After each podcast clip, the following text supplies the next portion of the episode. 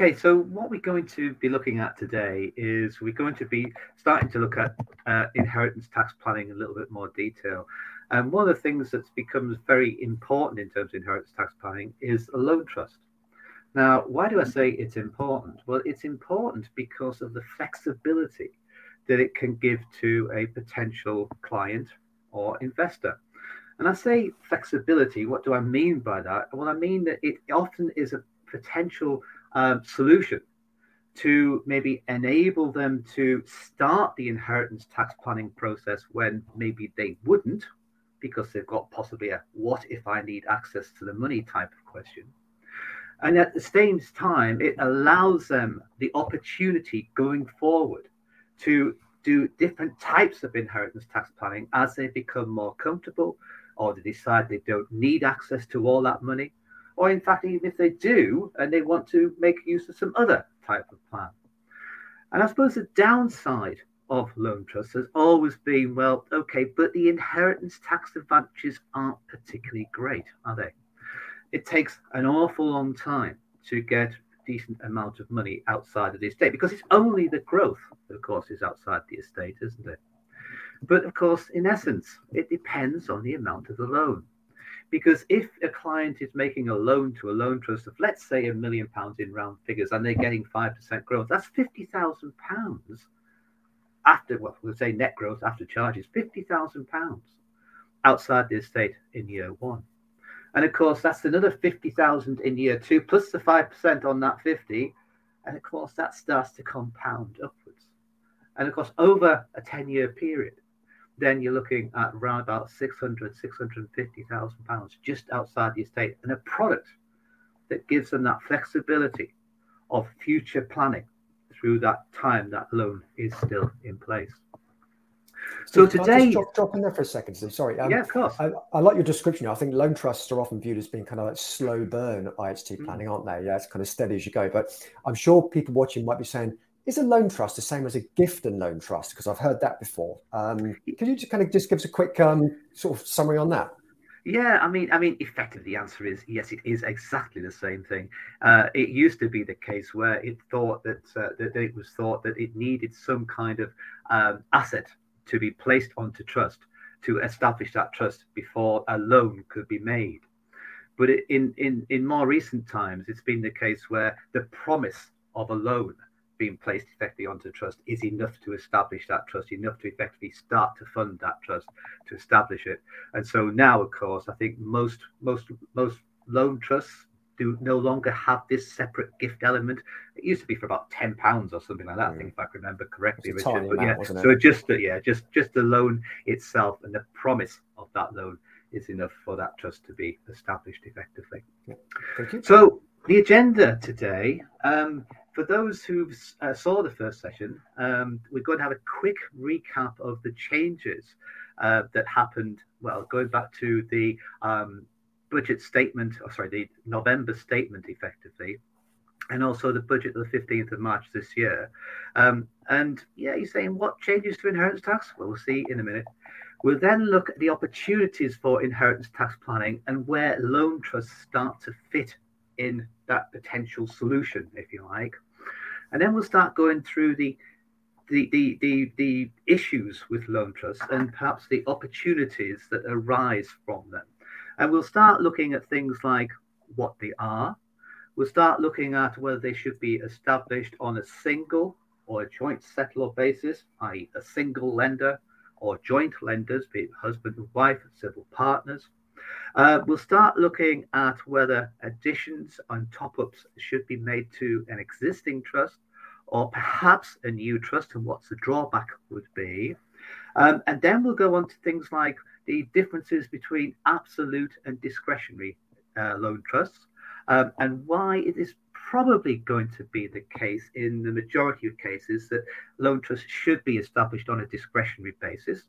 And a hint there could be the extra flexibility that, that it allows uh, for changing family circumstances. Then we'll start looking at things like deed of waiver. And what I mean there, I mean looking at the loan itself. If the lender decides that he or she no longer needs that loan because that loan is always inside their estate while it is outstanding, of course.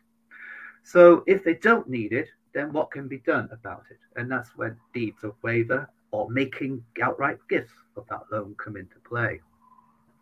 We'll then look at a few planning opportunities with loan trusts, and particularly involving things like the periodic charge of subsequent trusts, of course, which start coming into place on these relevant property trusts, these discretionary loan trusts in year 10, and on any exits that are paid out not to the lender, but to the beneficiaries. Growth is being paid out. And then we'll look at a couple of case studies. One is a very simple one, two is a little bit more complex. And of course, it could get an awful lot more complex than what, what you'll see in these two case studies. Why do I say that? Because these things can be very, very flexible.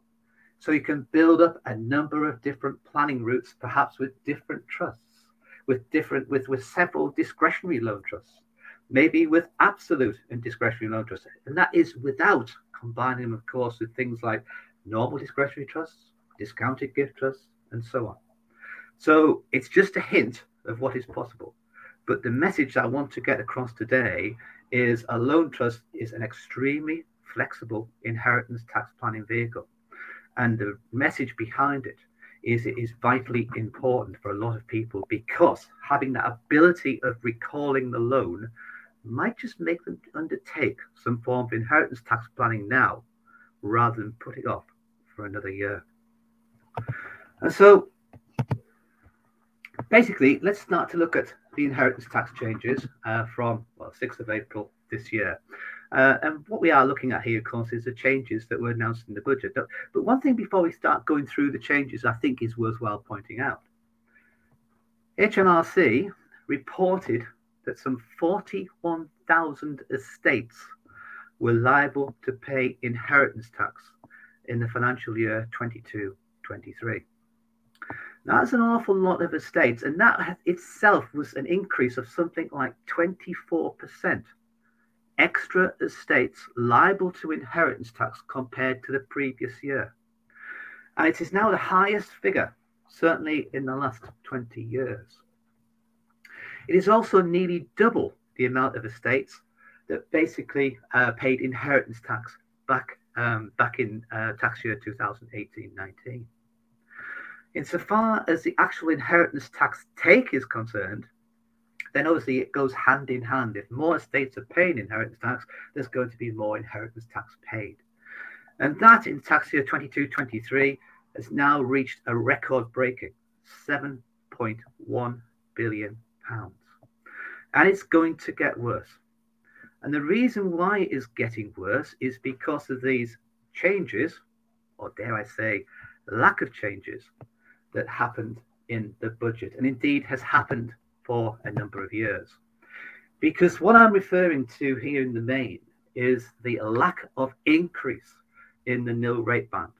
Not only the normal nil rate band, not, but also the residence nil rate band, and by implication, therefore, the transferable nil rate band and the transferable residence nil rate band.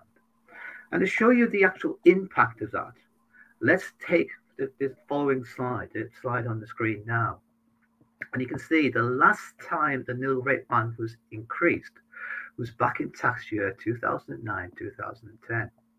And it was increased to a current level of £325,000.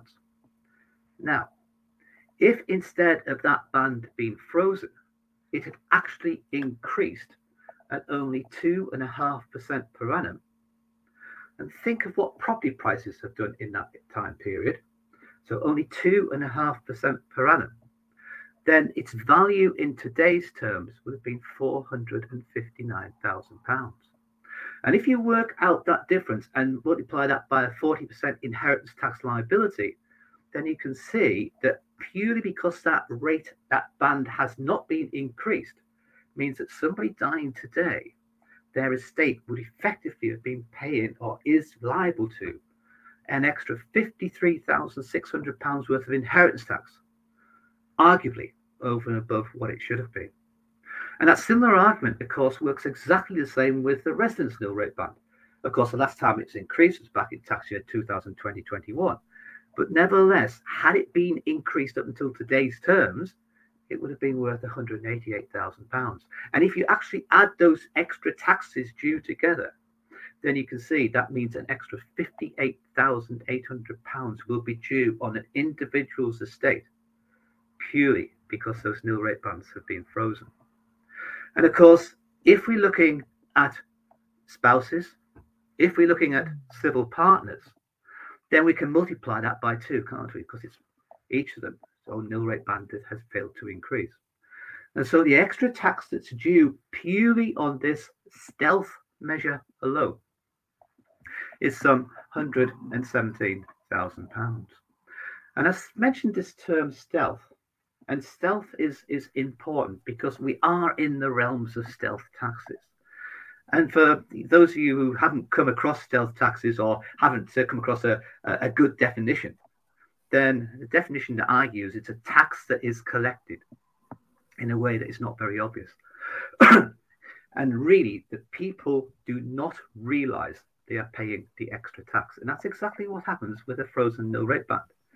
It doesn't have the headline rate of being increased or being reduced, it stays where it is. But in realms of higher inflationary times, then the net effect of freezing that nil rate band is to reduce it in real terms. Now, there was a change in the budget to inheritance tax, and the change to, in the budget to inheritance tax was actually to freeze the nil rate band for a further two years, up into and including tax year 2027 28. Excuse me. now, what that means, of course, is that we can then effectively project that frozen nil rate band and residence nil rate band forward another uh, few years up until tax year 27 28. And in which case, the value of the nil rate band effectively should have been some £506,000. The value of the residence nil rate band should have been £208,000, meaning an extra, in total, £85,600 would be due from an individual's estate. And of course, if we combine that for partners, whether spouses or civil partners, it effectively means an extra uh, inheritance tax liability of 171,000 will be paid for estates uh, that become uh, liable to inheritance tax in 27 28. Now, the other interesting point about that, of course, is what that means with having a frozen nil rate band. It means it becomes very, very important to start planning for inheritance tax sooner rather than later. It becomes vitally important to use any available nil rate band if you can during lifetime. Why? Because if you live for seven years, you'll get another nil rate band, and so on. If you can't use it during lifetime, it makes sense to use it on the first death. Why? Because it can be left to another individual or the value can be settled onto a discretionary trust and invested, and in which case growth will be a benefit outside that person's estate. If it's left to the surviving spouse, then effectively what it will do, it will give a maximum uplift of 100% of their nil rate band on their death.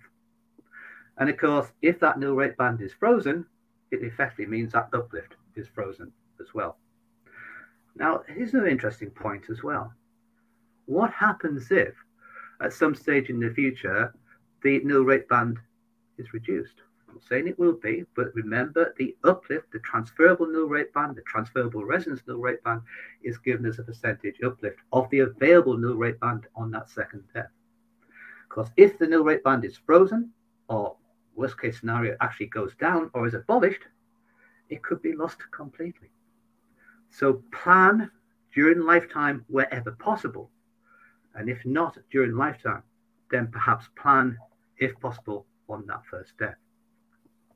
And so when we come to look at inheritance tax planning and we start looking at the at the rationale and what should be done, then we can see we can start looking at nil rate bands as soon as possible, as I said, and that could include outright gifts to individuals. It could include settlements to different types of trust. But the question is, and what is often rises, well, what happens if I can't afford to gift that money, well, then consider using the rate band on the first step. But what happens if I can afford to give that money, but psychologically I'm not comfortable with making that gift? Well, then, of course, there's different types of solution which we know and available within the industry. Things like discounted gift trusts if you want to take a carve out to withdrawal right for the rest of your life. Things like reversionary interest trusts if you want some form of access to capital at the trustee's discretion, bear in mind, but limited to the nil rate band, the amount of money is going into that trust. But what happens if you want to start the inheritance tax plan and you want to uh, have the availability of having that original capital coming back to you at your discretion? You're in control. You can recall that loan at any time. And this is the time when loan trusts very, very much come into play. And this is, again, where we're going to with this session. So, loan trusts, let's start looking at what they are and what they do. First of all, number of options for the loan trust. They're available either on a discretionary or absolute basis. I think the vast majority of loan trusts that we come across now, if I, I know that vast majority of loan trusts that we get involved with are written on a discretionary basis. And we'll go through the reasons for that. But basically, there is no settlement value made. So even though the trust will be a relevant property trust, because it is a loan that is being made to the trustees, and at the same time the trustees take possession of that loan, they then have an outstanding debt back to the debtor. So the net assets of that trust is zero. Now, what that means, of course, is there is going to be no using of the nil rate band. There is going to be no entry charge for these monies entering that trust. And so, on that basis, it probably makes sense to have as much flexibility as you can have in terms to account for changing family situations, whether it be marriages, divorces, children, grandchildren, and so on. And that is the discretionary trust route. In terms of the inheritance tax benefits, what do they offer? Well, all growth is outside of that of the lender's estate. It effectively freezes that loan. It's a bit like freezing the nil rate band that the government has been doing since 2009, 2010. We're playing them at their own game. You are now freezing the loan. It's no longer going up in value for inheritance tax purposes. Fantastic benefit. The trustees invest the, the monies that they've borrowed. And what do they invest in? Well, they can invest in a number of different types of, of, of solutions. But the vast majority will invest in, and we'll see why later, an investment bond. And once it's invested in an investment bond, as you all know, it's subject to the chargeable event regime, which means that on a chargeable event, and that's either on the settlor or or should the trustees assign segments or all of the beneficiaries on the beneficiaries, that is taxed as savings income. And of course, things like top slicing relief is available, as well as segmentation, to enable the beneficiary to minimize the potential tax liability. As far as the loan itself is concerned, well, that's an asset of the lender. It is in his or her estate. And so care and consideration should be taken as to what to do with that loan. But as time goes on, what we find is lots of clients uh, get into the position of saying, well, that loan trust was great to have at outset because it gave me the comfort of being able to plan for inheritance tax now. But now I find, you know, five years into the trust, as it were, five years since I set that trust up, I no longer need that all that loan. I don't need access to it all. So what I can do is I can write some of that loan off if I want. Alternatively, I can gift that loan to my son, my son and my daughter, whoever I want to. And so effectively that gives that flexibility. And as far as succession planning is concerned, that third column, that third uh, link there, what it does, it gives the client, the lender, the access to that outstanding loan at any time. And because the trustees can pay that money back, because the individual can take that money back and plan and gift or whatever he or she wants to do, because the trustees can basically distribute growth at any time to the beneficiaries of that trust, then it's actually a great solution for complex families. And being a discretionary trust means it can change with the times or change as the family situations change as well. And finally, a couple of things. Trust solution. Well, trust solutions are tried and tested, as you well know. Loan trusts have been around since, well, Richard mentioned at the start, gift and loan trusts. I mean, that's a few years ago, Richard. So, mm-hmm. um, yeah, a long time is the is the is the figure there. And of course, the other thing with the loan trust, being a, a trust itself, then it's great for things like avoiding probate. Probate does not have to be proven for the assets to be released to those beneficiaries. And So, how does it actually work in practice? Well, it's very, very simple, as, as, as I'm sure we all know and realize. And, uh, and basically, what happens is the lender or the settlor, because they're interchangeable, they're the same people in this particular instance, makes a loan that is interest free and that is repayable on his or her demand. And that loan is made to the trustees. In this particular example, we've got a £500,000 loan. The trustees then invest that money in a tax efficient manner, and that invariably will be into an investment bond, usually an offshore bond, usually a capital redemption bond, but it can be a life assurance bond if they wish. And then obviously they benefit from the gross roll up that is achieved within that investment product. Of course, that bond can be linked to a number of different linked assets. And of course, external managers can be appointed if necessary to, un- to manage the underlying linked assets on the trustees' behalf. But of course, trustees, they are trying to generate growth because that growth is going to be outside of the lenders, the settlors' estate. And what they can do is they can invest that in that tax efficient environment and hopefully generate quite a lot of growth. But should the lender say, well, can I have access to, say, 5% of my original loan? Remember, that loan was repayable on demand. The trustees would, of course, have to pay that money back. And if they do so, then the good thing about an investment bond is any holder can take the 5% tax deferred allowance facility. And the same with the trustees take that 5%, then use that as loan repayment back to the settlor. And on that basis, completely tax deferred at that point in time. It should be reiterated that that loan or the outstanding loan, because it's gradually repaid, it's gradually going down in value, is to still form part of the settlor's estate. And it should, of course, still be factored in to the any other inheritance tax plan. But that loan can be changed at any time. It can be waived, it can be written off, it can be gifted. It can be partially waived or partially gifted at any time. So, simple example in terms of a, a picture, as it were, the loan trust in action. Here we have on the left hand side the settlor who is making a loan to the trustees of a discretionary loan trust. The loan is obviously, as we said, repayable on demand. So if the settlor at day two wants a repayment of that loan, the trustees must repay it back to him or her. So it solves that what if question.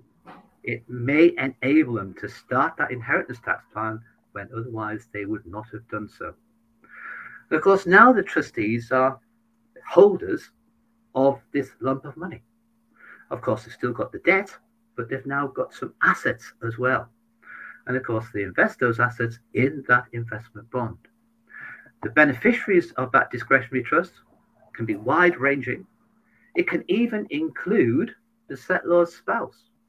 It can even include, and more likely to include, any widow or widower of the settlor, which means that should the trustees decide it's the right course of action, they can actually appoint benefits, growth effectively, out to that settlor spouse or perhaps more likely once the settlors died, to widow or widower if they think it's right.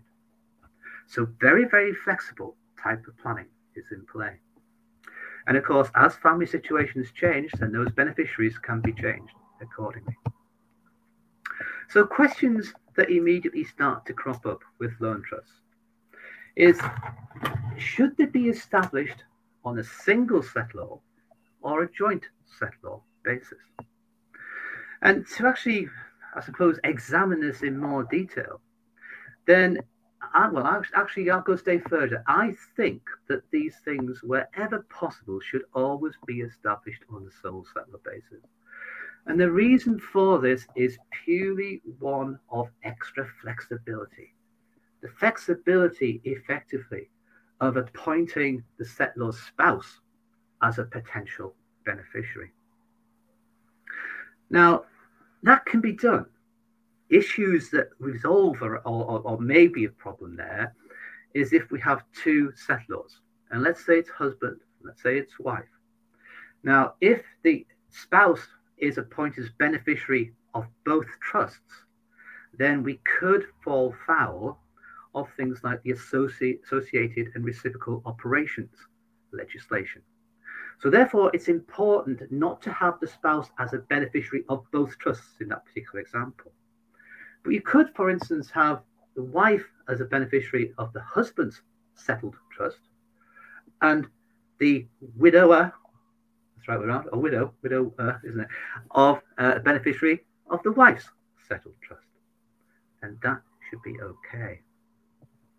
Now, the other issue just to be careful of here is that if we do have the spouse as a beneficiary and the settlor is still alive and is taking benefits in terms of you know repayment of that loan, then we've already said that the trustees have at their discretionary powers the ability of appointing some of the growth to those discretionary beneficiaries, including spouse.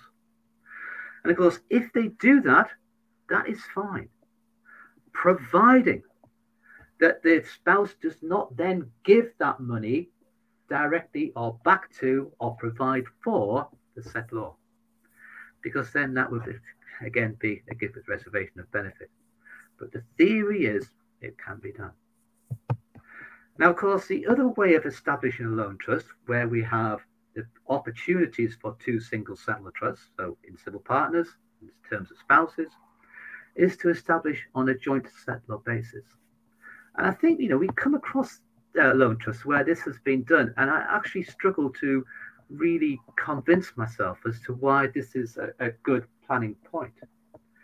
Because the problem with establishing the joint settlor trust is that when the first settlor dies, then the trust will continue. And remember that neither settlor can be a beneficiary of that trust. So all that will continue is that right to take the repayment of the loan. There is no right to take any growth from that trust. And again, that is restricting what can happen in future. It is also an issue that being a settlor, even when the first settlor has died, that should the spouse waive that loan, again, she cannot be a beneficiary. So lots of issues are coming into play. The main one is that flexibility. Other questions. Can additional loans and top ups, additional investments, if you like, be made? And of course they can. And there's two ways of doing this. Either one, the settlor, let's assume it's a single settlor trust, can establish a completely new loan trust. And if he or she does that, then there would be another loan agreement in place, there would be another trust, and there'll be another trust investment. Is that the right thing to do? It may be, and we'll see why that can be a benefit as we go through the slides. But strictly speaking, you should always look at both sides of the arguments here because if you are topping up an existing trust with an additional loan and the same trust is then investing in monies, the additional loan, uh, monies it's borrowed as an additional premium into that single premium investment bond, then on the ultimate encashment of that bond, once it's been assigned to beneficiaries, then of course the top slicing element, the N, the divisor factor as far as the top slicing is concerned, will still go right back to when that original bond was taken out, was invested in. And that can give distinct advantages for things like top slicing relief. But we have to combine that and compare it with things like the effects of periodic charges, as we'll see later. One final point on that slide can a loan trust be set up with the settlor as the sole trustee? And the answer to that is I'm afraid it can't. And the reason why is because a person cannot legally make a loan to themselves. It cannot legally contract with themselves. So there always has to be at least two trustees. I mean, that's good practice in any case, but always have to be two trustees if the settlor is one of those trustees.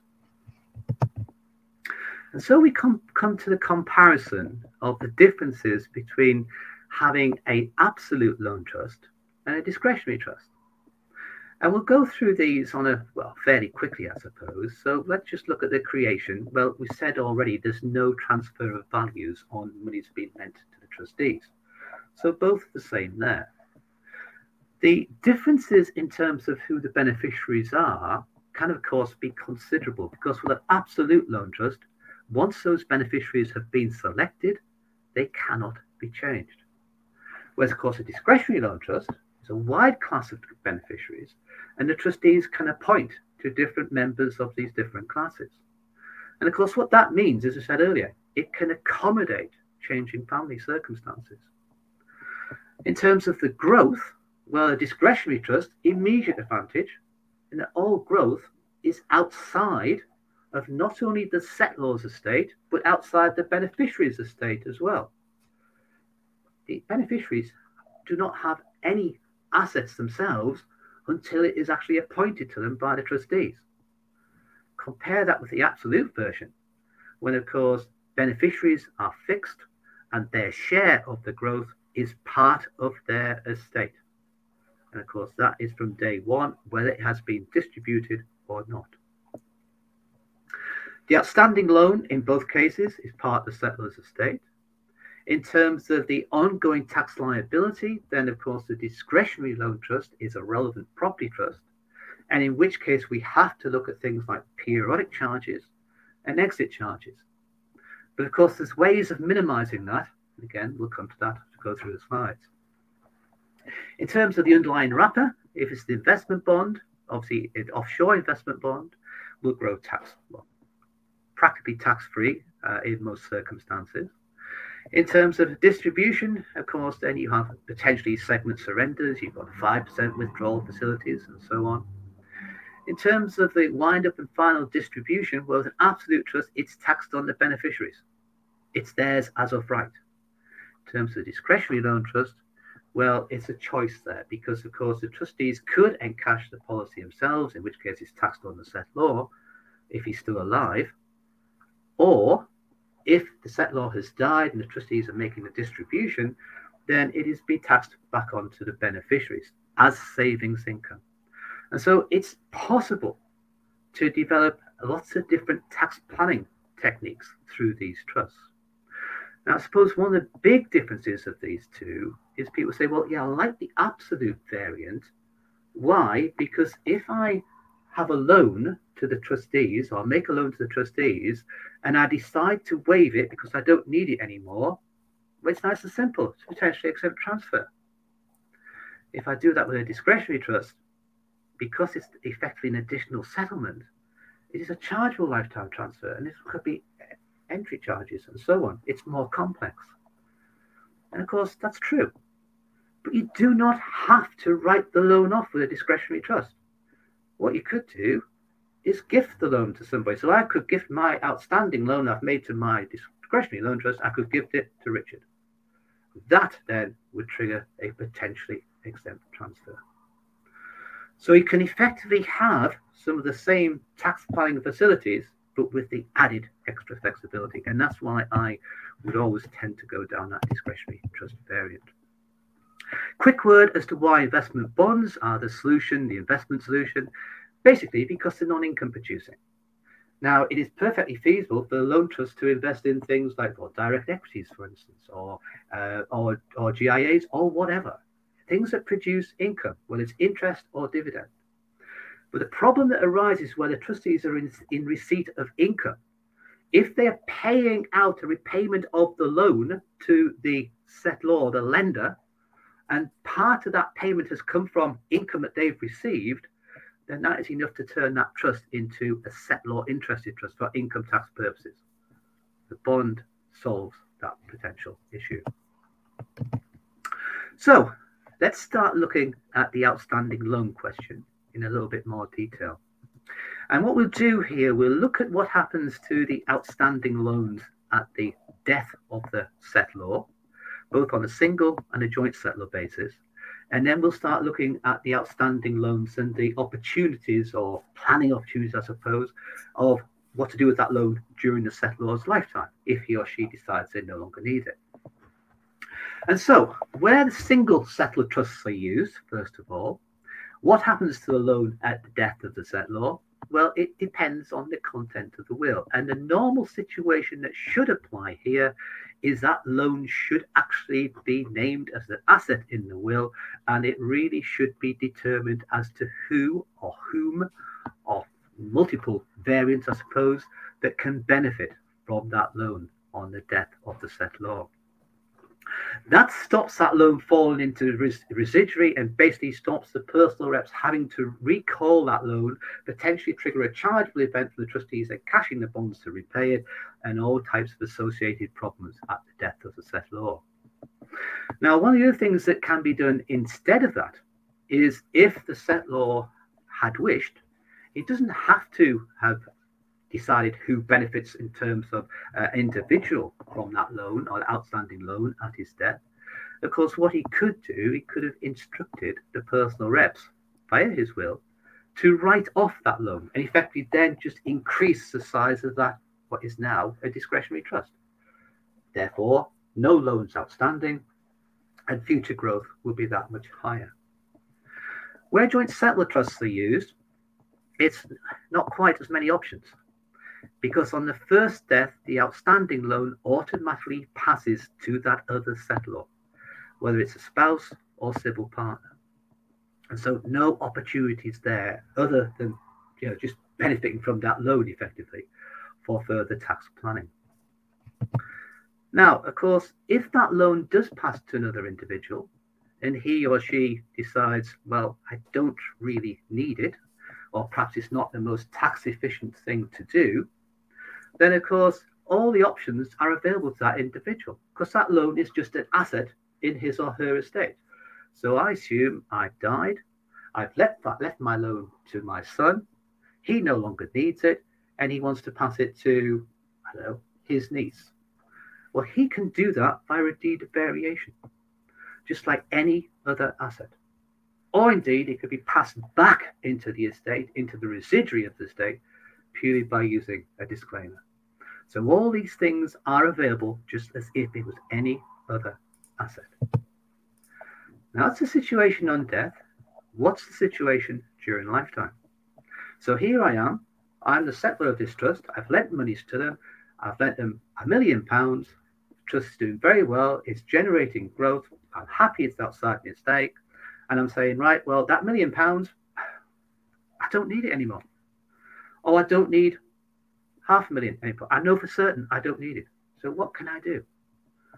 Well, I can gift that loan to another individual during my lifetime. So I'll create a pet and transfer it to Richard.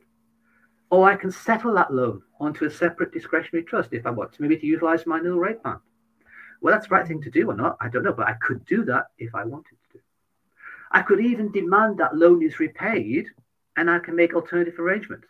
So I could say, right, repay me £325,000 and I'll set that onto a discretionary trust, use my nil rate band, or whatever. Or what I can do is completely waive that loan. Now, if I waive that loan, then it has to be done with a deed of waiver. And basically, what I'm effectively doing is I'm releasing the trustees from their obligation to repay that loan during my lifetime. If I do that, it has to be done via a separate deed or via a deed.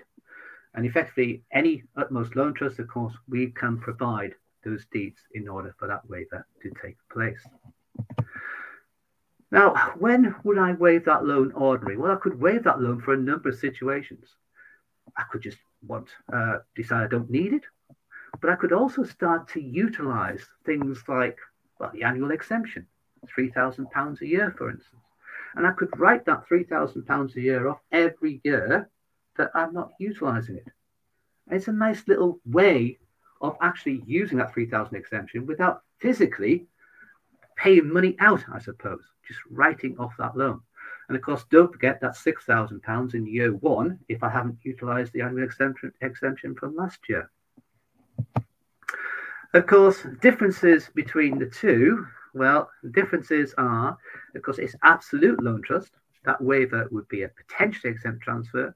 If it's discretionary loan trust, that waiver would be a chargeable lifetime transfer. But the way around that is if the chargeable lifetime transfer is an issue, you don't have the full nil rate band, or you you know you, you you're careful of creating what is a chargeable lifetime transfer or actual tax to pay over and above that nil rate band, and simply gift that loan as an outright asset. Now, one thing to be careful about here in terms of waiver, if the loan trust has been established on a single settlor basis and the settlor has died, and effectively the loan has passed to the surviving spouse under the terms of the will, and he or she is a beneficiary of that trust, that is not a gift with reservation. It's absolutely fine, even though they can actually benefit from the repayment of the loan and benefit from the growth, it is not a gift with res- reservation. Where the potential problems might arise, however, is being the owner of that loan if that surviving spouse then waives that loan, effectively that's an additional settlement. And he or she then would be settlor and also the beneficiary of that trust, which means, of course, that would be a gift reservation provision. And so, under those circumstances, it's important that surviving spouse does not write that loan off. It should instead, if he or she doesn't need it, be gifted to third to another party. Okay, so eh, look at, going now to look at the planning opportunities. So effectively, what are the planning opportunities going forward? Well, the good thing with loan trusts is effectively the loan at the start is effectively never settled property. Why? Because there's a loan being made, and at the same time the trustees receives that money, but they've got this liability to pay out. So the net settlement value is zero. And of course, that means that loan trusts are great for clients who don't have a nil rate band. They've used it already, perhaps. Clients who don't want to use their nil rate band, maybe because they foresee other types of planning in the future. Clients who want to make or want to generate growth on larger amounts effectively that would be way above the nil rate band. So lots of different types of arrangements can benefit. And of course, in terms of looking at things like periodic charges at a later date, where each trust has its own nil rate band, then we can start looking at multiple trusts to evoke the so-called Rysaffe type planning, which we'll see in a different in a few slides' time. So let's just start looking at that, and let's take a simple example. And here we have an assumption: a three hundred thousand pounds loan trust is being settled by the individual.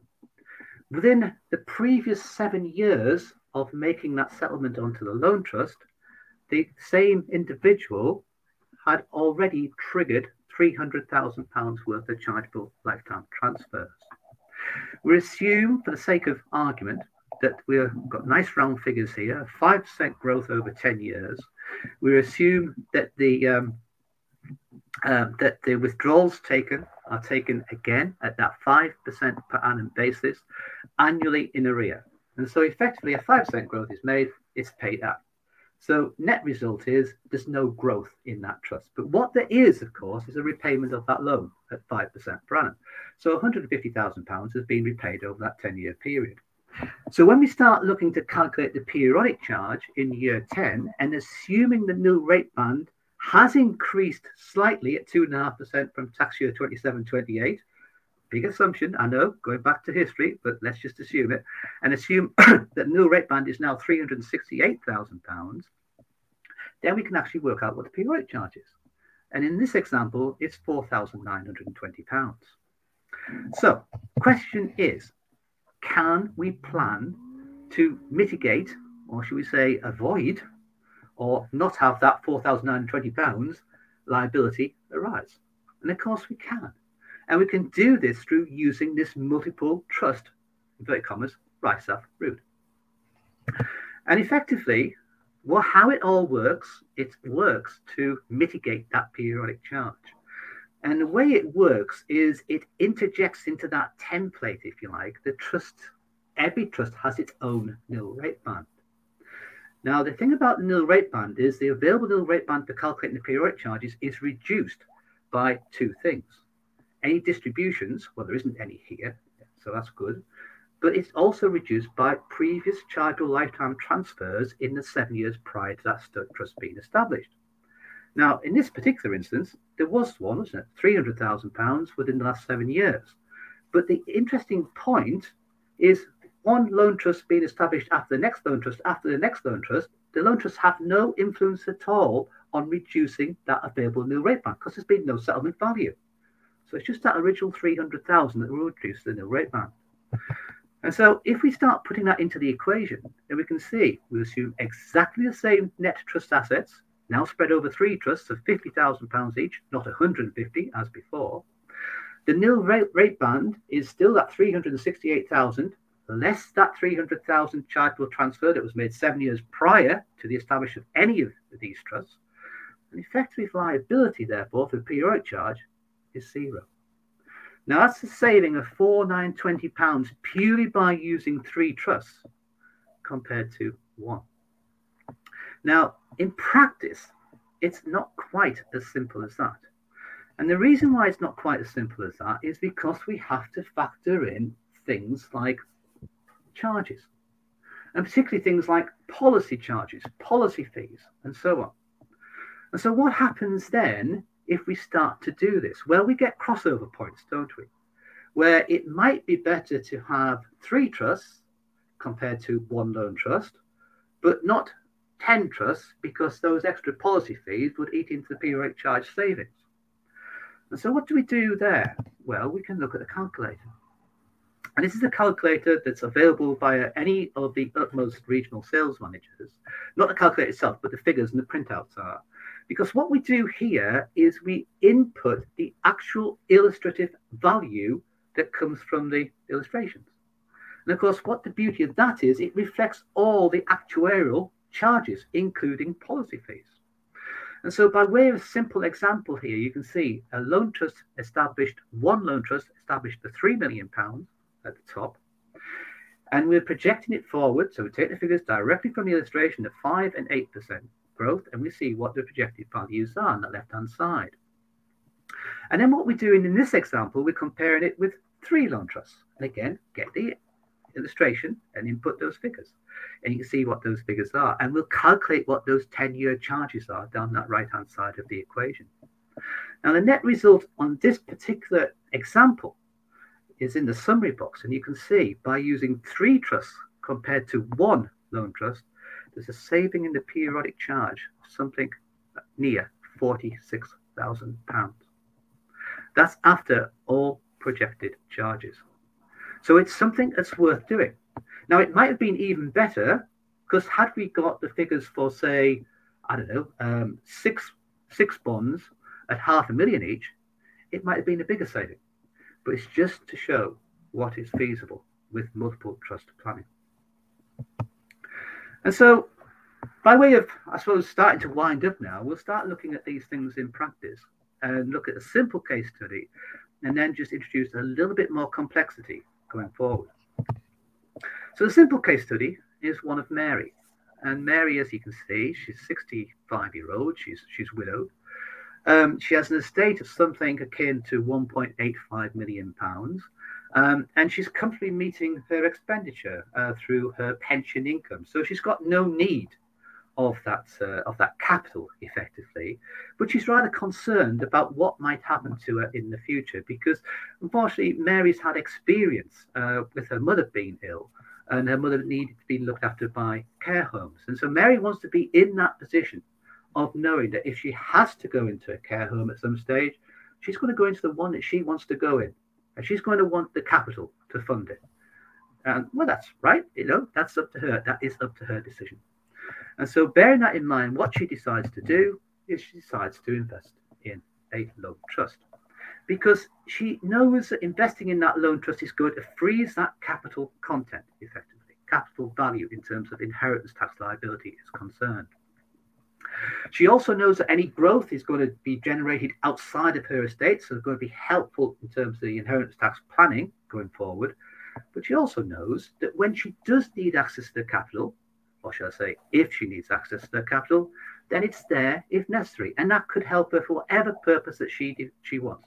In this particular instance, it could be for those care home fees. And so, basically, the advantage is full access to the capital. She has control who benefits because she's acting as one of those trustees. Growth is outside of her estate. And because effectively it's freezing or help to freeze that value, that bit of her estate effectively, it may even protect against things like residence nil rate band, taper relief, or tapering effects as you go forward. And of course, if she does want to or decides to accelerate the inheritance tax advantages, then she could gift the loan, waive the loan, etc., etc., as she desires going forward. So a simple little case study to show the example. But what we can do with these case studies, we can build in a level of complexity and we can make these things as complex as, as, as, as we want to, really, because they are so flexible going forward. They say the loan trust may not give the immediate inheritance tax benefits of a discounted gift trust, but certainly in flexibility, it's in a completely different league altogether. And here we have John. John's single, is age 62, semi retired business consultant, two failed marriages, five children from both of those marriages.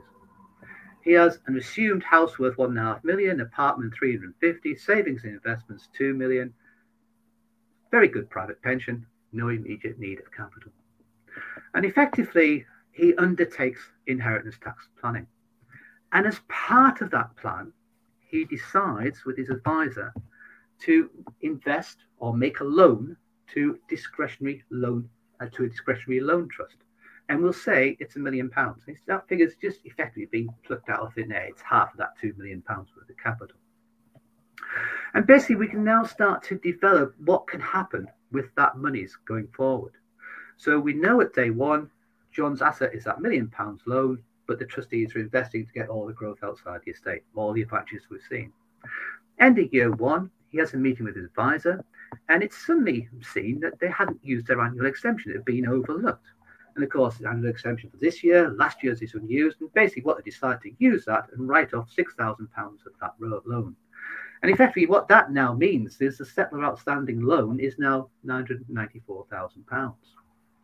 And then coincidentally, it doesn't have to be, but we assume it is, seven years later, John decides to, well, make another form of inheritance tax plan, another form of, um, of um, uh, supplement, you like, to his inheritance tax plan. And what he decides to do at that point in time, he hadn't used his nil rate band, so he could have done it, you know, at year five, but it's just seven years. He decides to do it. He decides to, well, write another £325,000, the available nil rate band at that time, as a waiver of the loan, to write it off as waiving, waiving a part of that loan. Now the outstanding loan is some £669,000. And then in year 10, John decides, well, wait a minute, I think I might go on a cruise or whatever he decides to do. Um, would the trustees start repaying some of that outstanding loan, some of that £669,000 back to me uh, as a regular withdrawal? And so he starts to demand that from the trustees. And of course, they pay it. The outstanding loans reduced even further, and the inheritance tax benefits continue. But what about Rysaffe? Because here we've just used one discretionary trust. Of course, in theory, we could use several. On a million pound loan, it might be better to write us two discretionary loan trusts. And in which case, we could have maybe discretionary loan trust one, where part of the loan is repaid, perhaps, or maybe it's not, maybe it's actually gifted to trigger that potentially exempt transfer. Then loan trust two, where again beneficiaries can be changed as the trustees decide and you know think fit. The loans can be written off if necessary. And again, any outstanding loan trigger potentially exempt transfer, or it can demand repayment. But again, using two trusts means a potential saving, perhaps on that periodic charge. And this is the thing about the loan trust route. You can build in an awful lot of flexibility. And when you start actually delving down into it, it's really interesting as to how many circumstances they can be applicable for because it enables clients to start planning sooner rather than later. And so, a quick recap, and then I promise that's me finished. Settlor Settlor's rights are limited to repayment of the loan, so the growth is not inside his or her estate. Loan repayment is capital, so no income or capital gains tax liability in the settlor's hands for the repayment of that loan. Establishment of the trust has no immediate inheritance tax implications because it's loaned monies, but a debt as far as the trustees are concerned. Gift reservation of benefit rules not apply because the settler is not a benefit of the trust. He's just purely lending money. It's being repaid on demand. Previously owned asset tax does not apply because it's, it's, it's money that's never actually physically settled. Discretionary trust, I put to you, gives maximum flexibility. And again, it counts and helps to solve um, um, fluid, if you like, families' problems. And loan trust repayments do not give rise to an exit charge. So the steps required. And of course, it's important to establish these things in the right order. And so at outset, effectively, the trust has to be established at day one with the promise of that loan. And then day two, effectively, the loan has to be made to the trustees. And on day three, then the trustees can make the investment in the investment bond. And then what happens after that? Well, you've already seen there's enough options uh, and for, for, for the trustees, the advisors to have regular consultations.